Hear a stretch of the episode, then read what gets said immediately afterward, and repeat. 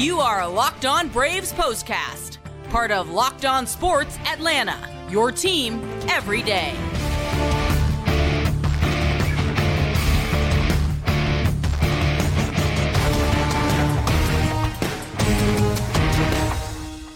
Hello and welcome into the Braves postcast, part of Locked On Sports Atlanta. Grant McAuley, Jake Mastroianni with you after a very long night at the ballpark for the Atlanta Braves, but ultimately a very good day at the ballpark for the Braves, or night or evening, if you prefer. All of the above, really, if you think about it, because there was a little bit of a delay.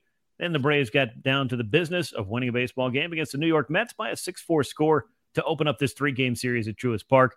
Uh, as always, we're going to get into all the particulars of this game, and there were some interesting things going on not just on the scoreboard, not just on the mound, some things in the dugout that were kind of interesting. And of course, we'll get you set up for game two of the series coming your way on Wednesday. Before we do that, though, I want to remind you to subscribe to Locked On Sports Atlanta right here on YouTube. Click the bell to get notified every time we drop a new episode. And if you like what we do here and uh, would be so nice as to tell a friend, we'd appreciate that. Also, if you'd just like to go ahead and hit that like button, we'd appreciate that as well. And make sure you subscribe to Locked On Braves wherever you get your podcast. Jake, this one I think was a, a, really intriguing matchup between these two teams. We know what the history is. We don't need a refresher course on that. Obviously, both teams have their eyes set on winning the National League East. The Braves have gotten off to a much better start here in 2023. The Mets are still, I think, trying to find themselves in a lot of ways. And this was a game that was kind of a microcosm of how the seasons have gone for these two clubs so far.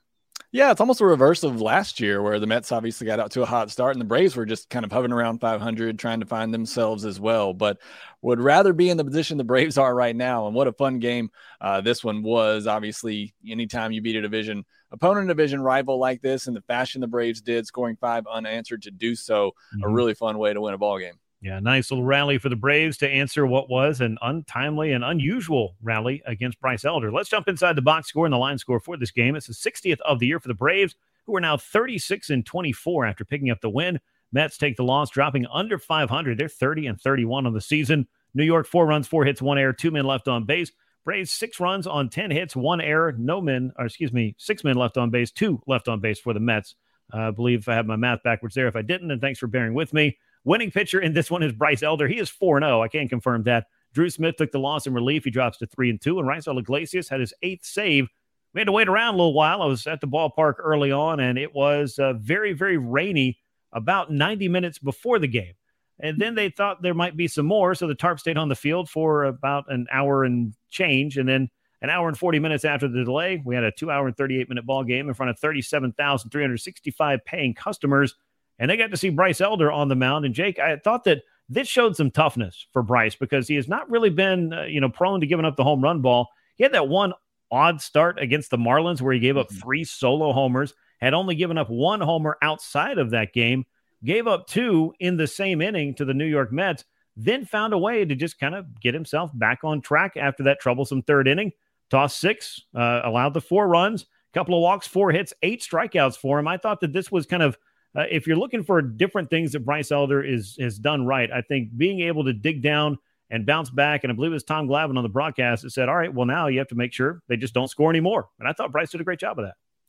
This was, to me, one of the more impressive starts of the season so mm-hmm. far for Bryce Elder. I mean, he honestly made two mistakes to two of their most powerful hitters, and they didn't miss them. I absolutely got crushed for a couple of two run homers. And you know what this Mets lineup does? They're going to try to work the counts you know, wear you down and hope that you make a mistake. And he did in that inning. But outside of that, and outside of those two pitches, I thought this was one of his more dominant outings. Look at the eight strikeouts, a season high for him, only bested by when he had 10 and a start last year. Mm-hmm. He had 14 swings and misses, 17 called strikes in this game. So I thought it was great. And talk about that pitch count. I mean, it was up early, and then he's able to get through that rough inning where he gave up the two run homers and then still get you through six innings. I mean, I thought Bryce Elder showed a lot in this outing to me. And again, I know a lot of people are going to look at the, the line score. They're going to see right. he gave up four in runs, but I thought this was one of his better outings of the season. Yeah, I hate to use this word because sometimes it gets a, I think, a knock, but I thought it was some grittiness uh, about this for Bryce Elder, just being able to say, okay, well, you know, those are the things that happened. I can't control that anymore, but I can get locked back in. And I thought he did a really nice job of that. Again, six innings, four earned runs, four hits, two walks, eight strikeouts, two home runs, two run shots in the same frame. I believe it had all been solo homers in the prior four allowed by Bryce Elder this season. And let's just talk about that. this guy doesn't give up very many home runs, as I mentioned earlier. So it was very odd to see two in the same inning. I think he'd probably want the walk back before mm-hmm. the uh, home run, the second home run, the Alonso home run, which, trust me, we'll talk a little bit more about that a little bit later on. It gave the Mets a 4 1 lead at that point after the Lindor two run shot, the Alonso two run shot. The Mets didn't get anything else after that. The Braves bullpen came in and did its job as well. Uh, I thought Jesse Chavez, AJ Minter, and Raisel Iglesias uh, looked as as locked in as as you could possibly ask for. And maybe there's some signs, Jake. I think of. I know the Braves bullpen has been the subject of much consternation and hand wringing at times this year. I think this is a better group than it's shown at times, and maybe a little bit underrated at times as well. But if they can turn the corner here and really start to get on a roll, this is a group that's going to help the Braves do exactly what they did tonight. Keep it close, let the offense go to work.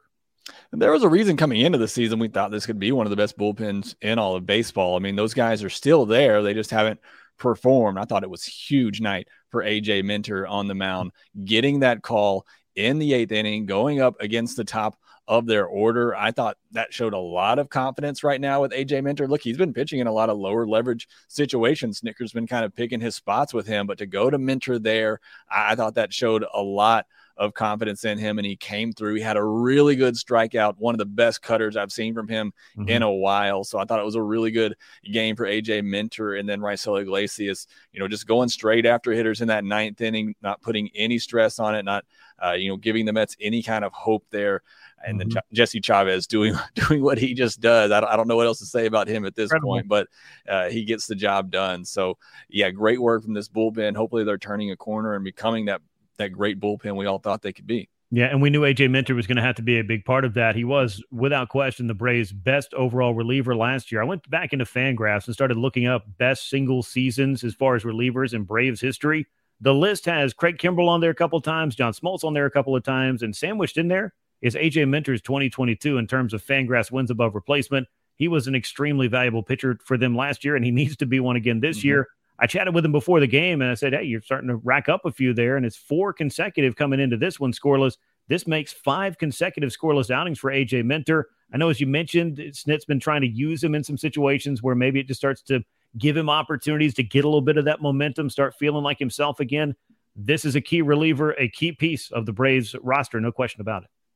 Yeah, because I, I, honestly thought they'd go to Nick Anderson there in the eighth inning. He's been getting that that inning a lot. You did have the lefties coming up, so it made sense to go to Minter. But with mm-hmm. just what we've seen from him earlier in the year, we really haven't seen Snitker give him that opportunity here lately. So again, I think that's huge for this bullpen because, as you mentioned, in order for it to be as good as it needs to be, you have to have AJ Minter. I mean, he's your only lefty right now. You got to have a guy you can trust and be as dominant as he's been, but also somebody that can come in and get through those lefties in the lineup in a clutch, you know, seventh, eighth inning situation like this. So I thought that was one of the bigger developments, at least long term, for the Braves on this night that he had the confidence to go to Minter against those lefties in the eighth inning in a one run game.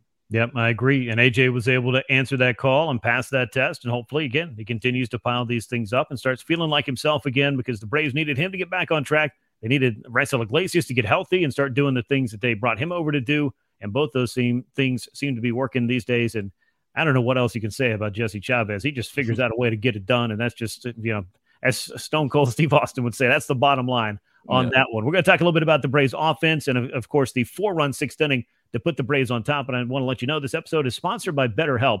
If you're thinking of starting therapy, you need to give BetterHelp a try. It's entirely online, convenient, flexible, and suited to your schedule. You fill out a brief questionnaire, get matched with a licensed therapist, and you can always switch therapists at any time for no additional charge. Find more balance with BetterHelp. Visit betterhelp.com slash locked on MLB today. Get 10% off your first month. That's BetterHelp. That's H-E-L-P dot com slash locked on MLB. Uh, the Braves got some help from their offense in the sixth inning. It was exactly, I think, what you needed to see, Jake. They had the solo home run from Ozzie Albies early on, his 13th of the year, another from the left side of the plate. Very nice to see those. But you needed to get some hits with runners on, and Atlanta was able to finally solve Carlos Carrasco as they went a few times through the order, and we know how that tends to work. Matt Olson with the walk to get it started, a Riley double, a Sean Murphy double, chases both those guys home. Then it was a two out big knock from Marcelo Ozuna kind of redeeming himself, I'm sure, from what was a little bit of embarrassment in Arizona, getting taken out of the game for not hustling out of the box on a what should have been an extra base hit for him there.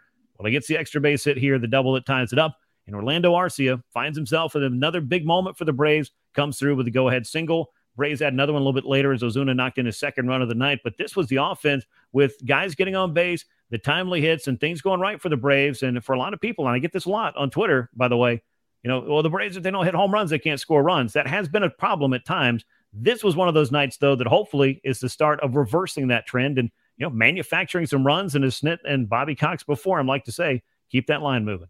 I think this is a continuation of what we saw in Arizona, where the offense really started to get going, and it's up and down the order. Everybody had a hit except Michael Harris, who struggled in this one, but he did have a hard hit ball. His last at bat was a really good swing. Unfortunately, just went right to somebody, but everybody in the lineup had at least one hard hit ball. I mean, this is the offensive lineup we've been looking to see, and that we've seen, saw at times early in the year. Is they keep coming at you. And they had opportunities earlier. They didn't come through. Sean Murphy, in particular, had a couple of spots in, in, his first two at bats and didn't come through. But he gets another opportunity in his third at bat, jumps all over a first pitch changeup, drives it into the gap right there to make it a four to three game. So that's what this offense can do to you. It's mm-hmm. up and down the order, and they just keep coming. And you just know that eventually somebody's going to get that big knock. They're going to get that big home run. And that's when this offense is really clicking. And I think we're starting to see that again. I think it started in Arizona. Yep. I think they continued it into this game. It's just up and down the order. They're going to keep coming, keep getting opportunities. You give them enough chances. At some point, they're going to put up a crooked number. And that's exactly what they did tonight. Four runs in the sixth inning gave the Braves that 5 4 lead. As I mentioned, they tacked on some insurance. Raisel Iglesias slammed the door. Then, Jake, you talked about up and down the lineup, everybody but Michael Harris with a base hit. Austin Riley, two out of three, was hit by a pitch. He doubled, scored a run. And Orlando Arcia, two for three, had a walk, and of course, knocked in the go ahead run. So a couple of guys that really came up big on the Atlanta infield and in the Atlanta lineup on this night. As you look into the National League East standings, you'll find the Braves at the top as they are now, what, 12 games over 500 after winning the series in Arizona, bouncing back from the loss in Oakland, and now taking game one of this three game set against the New York Mets. Miami Marlins, though, they are red hot. They're in second place. They're only three games back Mets, though, have lost four in a row now as they slip under 500 on the season. It's been a challenging year, but I, I got to point it out because I got to wonder because I, I got no problem with people admiring the home runs and all the things that go with that. If you hit it that far, you can take a look at it. Just make sure it goes over the wall. I think we covered that over the weekend in Arizona. But Pete Alonso shouting at Bryce Elder from the dugout might have been one of the more odd things I've seen all year for a couple of different reasons. Number one, Bryce Elder is one of the most soft spoken, goes about his business kind of guys. And I know that he likes to attack the edges of the strike zone. And there were some liberal calls, I think, on the strike zone, mm-hmm. you know, on both sides of the plate for both pitchers. But it's, it's Bryce Elder. He'd never faced the Mets before. I didn't really understand what the cause was for that. There was a really weird ejection in that third inning as well. Eric Chavez, the Mets hitting coach, got thrown out. I don't know what all was going on, but there was a, a lot of, uh, of chippiness and, and, a lot of chirping going on I saw Tyler Matzek had a little bit of an answer for that later on, but Pete Alonso screaming, throw it again, I guess, in reference to the slider that he hung to Alonso for that home run. Really one of the more bizarre things I've seen. It's not like there's no story between these two teams, but what in the world was that? Yeah, I think we all know at this point Pete Alonso's maybe a little bit different of a character. And I, I know I know that he gave up two home runs on the slider. That's not the pitch you want Bryce Elder to throw. It is by far his best pitch. And even on this night, he he got 10 whiffs on that slider on 19 swings. He got 17 whiffs plus called strikes on 35 sliders thrown. That's not the pitch you want Bryce Elder throwing. Right. Yeah, he made a couple of mistakes there to some really powerful hitters. Is you know as weird as, as Pete Alonso is, he is definitely a good home run hitter. He nearly hit three home runs mm-hmm. on the night, but that slider's not the pitch you want Bryce Elder to keep throwing again because more often than not, it's been really great for him this year. It's been an amazing pitch for him, but weird scenario there for sure uh, in that inning. And again, I think weird is probably the word to use here when we're discussing Pete Alonso. Yeah, that might be the word of the night as far as that back and forth was. It just, I had to kind of rewind it to watch it again. I'm like, wait, so what's happening here? Who are we yelling at? Why are we yelling? I mean, be happy that you're scoring because they were at that time, up by a 4 1 score after that home run. You're trying to break a losing streak. You just got swept. A lot of different things that could be turning around there. I just didn't really understand. I mean, the ejection of Chavez, I still haven't heard exactly what went on there. I'm sure we will by the time we, you know, get off here and, and, and read the recaps and stuff from overnight. But it'll be interesting to hear the qualifications that come from Pete Alonso about what in the world that was, because I'm sure the New York press is going to ask about it. That's a, a thing that they like to do. And I am genuinely curious as to what exactly that whole thing was about. But I love Tyler Matzek. He's still around the team. He's working out. He's out with Tommy John surgery, but he was just seen on the dugout rail there, just kind of, you know, motioning and pantomiming again, throw it again. So I thought that was a lot of fun. Uh, as far as what's going on again for the Braves, they will meet the Mets uh, on Wednesday for game two of this series. And uh, before we get to that, I want to let you know about another great sponsor of ours here on the Braves Postcast. And that, of course, is Bird Dogs. They bring you this episode. Uh, Bird Dogs, the most comfortable, functional, versatile shorts you'll ever find. They feel great. They fit great. Try these out. Find out for yourself. Go to birddogs.com slash locked on MLB. Enter the promo code locked on MLB, and they'll throw in a free custom Bird Dogs Yeti style tumbler with every order. Again, birddogs.com slash locked on MLB. Let's talk about game two of this series. It's going to be a good one between a couple of veteran starting pitchers. Charlie Morton on the mound for the Braves. Uh, coming off, I thought a good start in Arizona. Offense wasn't able to back him up, though. He's five and six on the year, 362 ERA, 39 years of age. On the other side, we got Max Scherzer, five and two on the year, 38 years old with a 321 ERA. We know all about Max Scherzer. We've seen him pitch in the National League East for a long, long time now. And we've seen what Charlie's been able to do for the Braves this year. I think this is just another case of go out there, try to keep the club in the game, and see what the Braves can do. Maybe they come to life in the middle to later innings again. I think both teams would have said coming into this series, if we can win that first one, we feel pretty good about winning one of the next two with the pitchers we have on the mound. So, fortunately, the Braves won that one. You got Morton set up now, and then Strider in your next two games. So, as a Braves fan, I think you got to feel pretty good about your chances, even though even though you're going up against some really good pitchers that the Mets have. Scherzer's been really good over his last four starts, so it's going to mm-hmm. be a tough test for this Braves offense, which has been swinging the bat better a lot here lately. As you mentioned, I thought that start Charlie Morton had in Arizona was really good. Ends up going seven innings, gave up a couple of runs in that first inning, a couple of soft singles led to a few runs there. But then after that, I, I thought it was really good work from him. So hopefully he can build off that, and hopefully that Braves offense can get to Max Scherzer, get him out of the game, and go ahead and wrap up this series.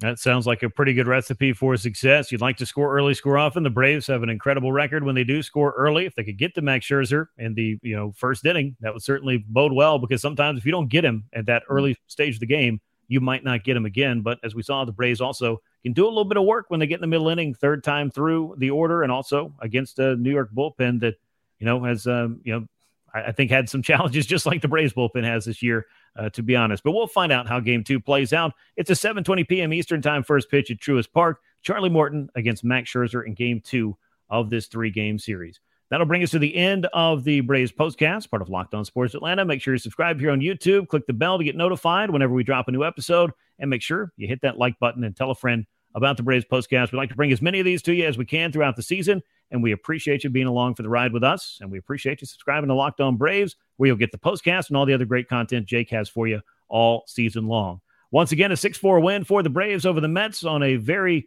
very intriguing night at Truist Park. We'll see what game two has in store for us. For Jake Mastroianni, I'm Grant McAuley. We will catch you next time. So long. Hey, this is Stacey Gotsoulias. DC Lundberg. Ryan Finkelstein. Taylor Blake Ward. Host of Locked On Yankees. Locked On Mariners. Locked On Mets. Locked On Angels. And you're listening to Locked On Braves. Locked On Braves. Locked On Braves. Part of the Locked On Podcast Network.